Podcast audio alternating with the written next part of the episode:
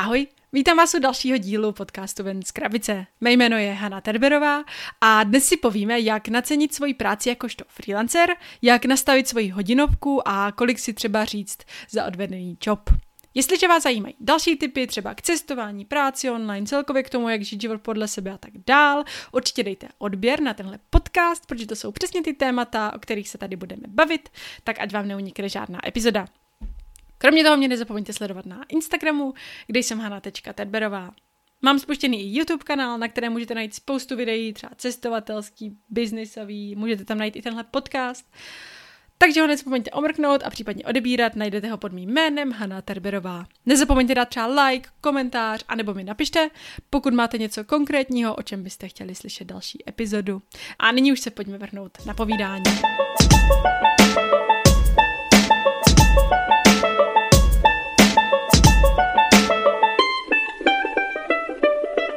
Takže dneska si budeme povídat o tom, jakým způsobem nacenit vlastně práci, když jste vy jako freelancer. Protože podle mě je úplně esenciální znát svoji hodinovku a vědět, kolik si třeba účtuju za logo, kolik si účtuju za webdesign, za napsání článku, za střih videa, za fotosession nebo prostě jednoduše za to, co vy sami děláte. No jenomže spousta freelancerů, hlavně bych řekla těch asi začínajících, má problém s tím, že neví, jakou si tu cenu nastavit. Já jsem to měla úplně stejně, když jsem začínala, tak jsem se snažila dogooglit, jaká je nejlepší hodinovka, grafika a kolik bych si měla jako vlastně účtovat za logo a podobně, ale nikde jsem tyhle informace nebyla schopná najít. Ono to totiž není tak jednoduchý říct, já vám tady teď nemůžu říct, že OK, za logo si účtujte 5000 a vyřešeno, protože nad nějakým logem strávíte hodinu, nad některým strávíte těch hodin 20 a vím o případech, kdy se prodalo logo za 500, vím o případech, kdy se prodalo logo za 80 000, takže to se prostě opravdu nedá takhle jednoznačně říct. Takže já se vám v dnešní epizodě pokusím dát tak nějak návod a trošku s váma zazdílet, jakým způsobem já tvořím, nebo jakým způsobem jsem si já tvořívala hodinovky, když jsem vlastně dělávala grafiku a doufám, že si z toho něco odnesete a že pak třeba pro vás bude jednodušší si tu hodinovku sami za sebe vytvořit a nacenit si tu svoji práci, tak ať jste s tím vlastně spokojení. Protože podle mě být spokojený s tím, jak jste placení, je úplně jako základ v té práci freelancera. Jo, třeba ze začátku můžete trošku straglovat, můžete jít malinko pod cenu a podobně, ale časem si myslím, že byste se jakožto freelanceři měli dostat na tu hodinovku, se kterou jste spokojení a která vám bude prostě přinášet radost a spokojenost do života. Takže jak už tady o tom mluvím, tak je z toho asi jasný, že základem naprostým je hodinovka. Takže podle mě je úplně základní vědět, nakolik se finančně cítím, jaká hodinovka je pro mě ideální a kolik prostě chci, aby mi ti lidi za hodinu platili. To, jestli mi potom ti klienti reálně budou platit za tu hodinu tolik, kolik já chci, je už jako jiná věc, jo? Řekla bych detail, ale samozřejmě to detail není. Ale je dobrý vědět, kolik je ta moje ideální hodinová sazba. Proč jsem řekla, že je to detail? Protože třeba z toho úplného začátku, když ještě vůbec jako nevíte, úplně s tím freelancem třeba začínáte, tak jak už jsem tady naznačila, je podle mě v pořádku si občas vzít nějaký ten job, který je třeba pod tou vaší hodinovkou a pod cenou v uvozovkách, jo? Ale je podle mě důležitější mít tu hodinovku stanovenou výš a jít spíš pod cenu, a než mít jako tu hodinovku stanovenou na velice nízkou sumu. Protože když máte tu hodinovku nastavenou vysoko, tak si pak zatím jdete a postupně vlastně odmítáte čím dál tím víc a víc těch jobů, který třeba vám nenabídnou tu vaši hodinovku a časem se na to jakoby vyšplháte a máte tam nějaký ten cíl a víte, za čím si jdete. Když si stanovíte od začátku hodinovku 120 Kč, tak se na tom dost možná zapíchnete na bůhví jak dlouho. Proč je důležitý znát svoji hodinovku? No tak protože od hodinovky se odvíjí vlastně veškerá práce, kterou budete naceňovat. Když budete znát svoji hodinovku, jste schopni nacenit třeba logo, protože víte, že logo vám trvá vytvořit zhruba mezi 4 až 6 hodinama, máte hodinovku třeba 700, takže víte, že si za logo třeba účtujete mezi 3 až 4 tisícema. Většinou. Jo, samozřejmě pak se můžete domlouvat s klientama individuálně. Každopádně vědět, kolik si účtujete za hodinu, je prostě důležitý. Pak tady mám další bod a to je, jak přesně tu práci vlastně nacenit, jakým způsobem. Tak máme tady základní rozdělení na placení od hodiny, hodinová sazba a placení fixně, což je právě většinou na základě odhadu toho počtu hodin. Když máte hodinovou sazbu s někým, tak pro něho většinou třeba vykonáváte nějakou práci, na konci si sečtete hodiny, a ten člověk vám zaplatí vlastně na základě té vaší hodinovky, kterou mu ideálně řekněte předem, tak vám zaplatí vlastně tu danou sumu, Druhá možnost je, že máte fixní cenu a to znamená, že se na začátku předem domluvíte, kolik vám ten člověk za tu jednorázovou většinou práci dá, třeba za to logo nebo za cokoliv podobného, za článek, cokoliv, co děláte. A potom se už neřeší, kolik hodin jste na tom pracovali, ale prostě jakmile je ta práce hotová, tak vám zaplatí tu fixní sumu. Obojí má svoje pro a proti, takže nejsem schopná říct, která z těchto dvou možností je lepší pro všechny in general. Pro mě osobně je lepší fixní cena. Já jsem vždycky preferovala fixní ceny, ať už jsem byla freelancer, nebo když teďka platím někoho, vždycky, nebo většinou, jo, jdu fixně. A to z toho důvodu, že když je ta cena nastavená fixně, tak i já, i ten můj freelancer nebo případně klient víme, kolik vlastně za to ten člověk dostane. Já vím, kolik za to zaplatím, freelancer ví, kolik za to dostane. Nikdo se nemusíme strachovat o ty hodiny. Když je to nastavený hodinově a klient třeba bude očekávat, že vám to bude trvat mnohonásobně míň, tak vám pak třeba může říct, ne, to ti trvalo moc dlouho, to ti prostě nezaplatím, jo, nebo to je samozřejmě špatný klient, když vám řekne, že vám nic nezaplatí, ale prostě může se stát cokoliv. U té hodinovky je to takový, že podle mě, když jdete na to hodinově, tak je dobrý si předem aspoň orientačně říct, jak dlouho vám to bude trvat. Každopádně zase na druhou stranu, když máte flexibilní klienty, kterým je to třeba jako jedno a mají ten budget obrovitánský a vážně chtějí třeba, ať si s tím vyhrajete a jsou ochotní vám za to zaplatit fakt hodně, tak si právě můžete třeba vydělat víc, jo, zase jako, jak říkám, obojí má svoje pro a proti. Co se mi ještě líbí na fixní ceně je, že já jsem třeba hodně jako rychlík, takže já udělám podle mě dost kvalitní práci za relativně krátkou dobu a tím pádem hodinová sazba pro mě nedávala až takový smysl, protože mi přišlo, že já třeba nad tím nestrávím až tolik času, ale ten výsledek je kvalitní a u té hodinovky bych si třeba vydělala méně, než kolik jsem si vydělala, když jsem si to řekla fixně.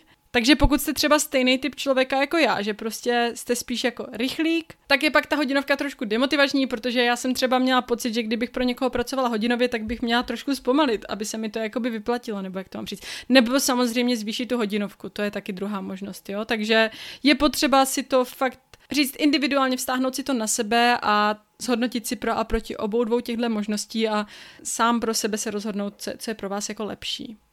Teď tady máme další bodík a to je, jak vybrat tu správnou hodinovku pro vás. No, tak to je fakt jako kompletně na vás, jo, to vám nikdo neřekne, jakou hodinovku byste měli mít. Samozřejmě předpokládám, že vy chcete co nejvyšší tu hodinovku mít sami za sebe, jo, to asi dává smysl. Takže bych vám ráda řekla, že se toho fakt nebojte, existují lidi, kteří mají fakt jako obrovský hodinovky a někdo je reálně platí, takže pokud budete fakt dobrý freelancer, můžete mít takovou hodinovku, jakou jenom chcete. Asi ne úplně od začátku, asi není úplně dobrý nápad si hned jako na začátku dát 2000 hodinovku, jo, pokud třeba nemáte žádný zkušenosti, ale i na ty 2000 se klidně dá dostat, záleží na tom, jaký máte klienty, jo, třeba v Česku to může být složitější, v zahraničí si myslím, že je úplně v pohodě. Každopádně, podle čeho to tak trošku vybrat? Podle mě byste měli zhodnotit úplně jako na začátku, kolik peněz měsíčně si zhruba představujete, že budete z toho freelancu mít a kolik hodin do toho jste schopni investovat. Nebo spíš kolik hodin reálně budete pracovat pro klienty.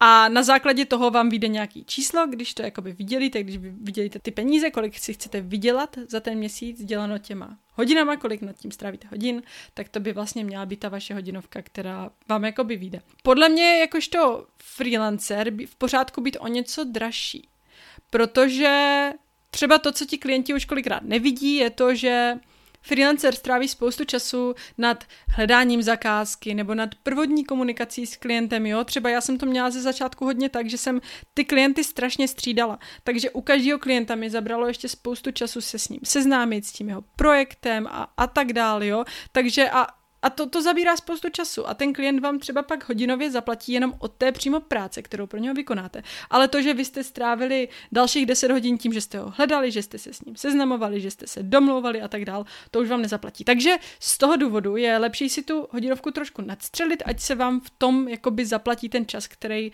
trávíte nad tím hledáním, seznamováním a tak dál. To mě přivádí k bodu krátkodobí klienti versus velké joby a dlouhodobá spolupráce. Tak jak už jsem právě teď zmiňovala, když s někým spolupracujete jednorázově, nebojte se mít tu hodinovku trošku vyšší, přesně z toho důvodu, který jsem teďka řekla, tak asi se nebudu opakovat. Versus ale když s někým spolupracujete dlouhodobě, tak ta hodinovka může být o malinko nižší.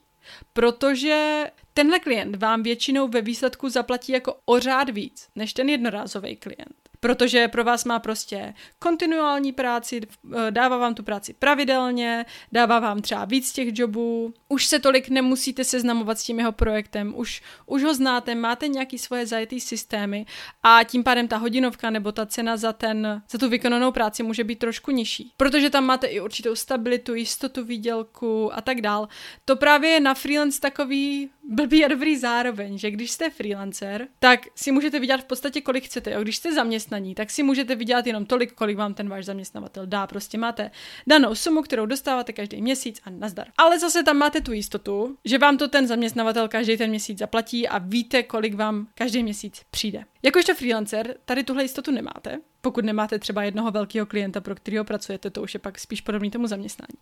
Takže pokud máte spíš vícero klientů a nějaké jako střídáte, ať už rychle, nebo ať už s někým spolupracujete 2 měsíce a pak zase 2 měsíce s někým jiným, jednoduše v takovéhle situaci nikdy nemáte 100% jistotu, že vám další měsíc přijde stejně peněz nebo víc. Může se stát, že některý měsíc míň, některý víc, nebo spíš většinou je to tak, že některý měsíc vám přijde víc peněz, některý měsíc vám přijde míň peněz a vy si to musíte tak nějak manažovat sami, což je na jednu stranu dobrý, protože si můžete vydělat i o hodně větší sumy, než jaký byste si vydělali jenom v zaměstnání, ale zároveň je to blbý, že vám nikdo nezaručí, že další měsíc budete mít výplatu. Takže proto jsou právě dobrý takový dlouhodobý joby, kdy nejste úplně zaměstnaní, ale máte třeba klienta, pro který děláte jednorázovou práci každý měsíc třeba stejnou. A právě u takovýchhle klientů je klidně možný jít s tou cenou o trošičku níž právě z toho důvodu, že s nimi jako spolupracujete dlouhodobě, máte třeba trošku tu jistotu a tak dál. Dám vám tady krásný příklad. Každopádně ty ceny, které tady teďka střelím, berte úplně jako, to je totálně random, jo. Když po vás, dejme tomu, klient bude chtít vytvořit nárazově jeden banner nebo leták nebo něco na ten způsob, prostě design. A vám ten banner zabere třeba 2 hodiny, dejme tomu, tak si řekněte třeba, já nevím, o 2000, jo? To říkám, to střílím. Prostě na základě toho, jakou máte hodinovku, tak si vypočítejte, kolik byste si o to chtěli říct. Jo, ale dejme tomu, když po vás bude chtít jeden banner, řekněte si o 2000. Když ale naopak budete mít klienta, který si u vás každý měsíc pravidelně objednává zhruba 10 banerů, dejme tomu, tak pak tu cenu můžete snížit, třeba dejme tomu, já nevím, na 800, jo, nebo na tolik, na kolik se domluvíte. A to protože jde o dlouhodobou spolupráci, když máte 10 banerů za 800 měsíčně, tak je to 8000, což je pro vás už dobrý, je to víc, než kolik si vyděláte u toho jednoho klienta za tu jednorázovou práci. Je to samozřejmě míň na ten baner jeden, ale vy už jste tak nějak jako seznámení s tím klientem, s tím, co on po vás chce, máte to tak nějak už třeba zajetý, už zhruba víte, jak ty banery dělat, takže vám to třeba i trvá kratší dobu a je to pro vás jako jednodušší vymyslet, už jste s ním seznámení, jo. Tak to jenom ty ceny berte s nadsázkou, ale prostě chtěla jsem na to jenom demonstrovat, jakým způsobem je dobrý uvažovat u těch krátkodobých versus u těch dlouhodobých. Jo, nebojte se u těch krátkodobých to trošku nadstřelit, protože prostě když někdo chce jenom jedno logo po mně, jo, a já nad tím strávím, i když třeba jenom, já nevím, 5 hodin tím logem, tak ale já se musím ještě seznamovat s celým tím jeho brandem, já musím vymýšlet to logo, vůbec toho klienta neznám a tak dál a klidně si to nadstřelím, jo. Další bodík, který bych s váma chtěla probrat, je proč nejít pod vaši nastavenou cenu. No tak asi úplný základ je, že pokud se nenaceníte dostatečně, tak vás to prostě může frustrovat a můžete s tím být nespokojený, že jo. Nikdo nechce asi pracovat za cenu, se kterou nejsou spokojení. Já bych teda rozhodně nechtěla. Podle mě je fakt vhodný se vždycky nacenit tak, ať jsem se svou hodinovkou spokojená nebo spokojený, protože mít pocit, že jsem špatně placený, není nikdy příjemný, že jo, a to se potom může odrážet na kvalitě odvedený práce, na spokojenosti vašeho klienta, na vaší mentalitě a celkově prostě na všem. Jo? Vy se pak můžete třeba se snažit pracovat o to víc, protože máte malou hodinovku, tím pádem budete mnohem více času v životě trávit prací, bude vás to třeba demotivovat, budete mít pocit, že nic nestíháte a že nestíháte třeba osobní aktivity, jo? A celkově se to s váma prostě potom táhne. Takže jo, když prostě máte ten pocit nedostatku. Takže podle mě je fakt mnohem lepší nacenit se opravdu tak, jak se cítím, klidně víc. A i když třeba úplně ze začátku vám nebudou hned všichni klienti platit tolik, kolik vy byste třeba chtěli, pokud jste ochotní to vzít, tak časem se tam jakoby dostanete, došplháte. No a ještě bych teda chtěla probrat, já už jsem to tady několikrát nakousla, ale jak to dělat vlastně úplně na začátku. Já jsem to třeba na začátku dělala tak, že jsem si nastavila hodinovku $25, což je zhruba 500, dejme tomu, jo. Ale úplně ze začátku jsem brala i nižší zakázky, protože jsem prostě neměla téměř žádné zkušenosti, teď jako chtěla jsem tu hodinovku $25, ale bylo mi nabídnuto třeba o hodně míň, ale chtěla jsem mít nějaký ty zkušenosti nazbírat, chtěla jsem mít nějaký první reference od klientů, takže jsem prostě brala všechno, co mi tak nějak přišlo pod nos.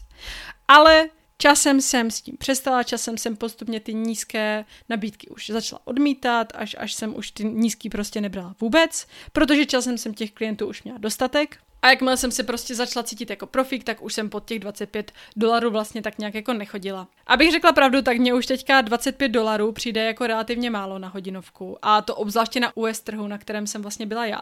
Protože ta 500 to prostě rozhodně není hodně, že jo? Jako a to mě to právě tehdy přišlo, že $25, wow, 500 na hodinu, no tak to je fakt dost, tyjo, to mi už skoro nikdo nedá. Takhle jsem nad tím uvažovala a přitom to tak není, jo, jako obzvláště na tom zahraničním trhu. Takže se nebojte nacenit nakolik se cítíte. Tím se dostáváme tak nějak ke konci dnešní epizody, ale chtěla bych vám shrnout tu message, kterou bych byla ráda, abyste si odnesli z dnešního dílu, a to je: mějte jasně stanovené, na jaké peníze měsíčně se chcete v ideálním světě dostat, a na základě toho si vypočítejte, jaká musí být vaše hodinovka. Podle téhle hodinovky potom vypočítávejte veškeré fixní ceny práce nebo třeba ceny za konkrétní job a jednoduše pod tu hodinovku nechoďte. Nebo ze začátku klidně choďte, ale časem se snažte dostat se do bodu, kdy už pod tu hodinovku nejdete. A taky bych chtěla říct, že hodinovka se vám může časem klidně zvednout. Můžete začít třeba na té 500 měsíčně, ale jakmile uběhne nějaký čas a vy se začnete cítit jako vyšší profík, nebojte se tu hodinovku prostě zvednout. To by bylo k dnešní epizodě všechno. Já doufám, že jste si ji užili, že vám dala nějaký nový informace a že teďka už třeba trošku líp zvládnete nacenit vlastní práci. Uslyšíme se u další epizody. Ahoj!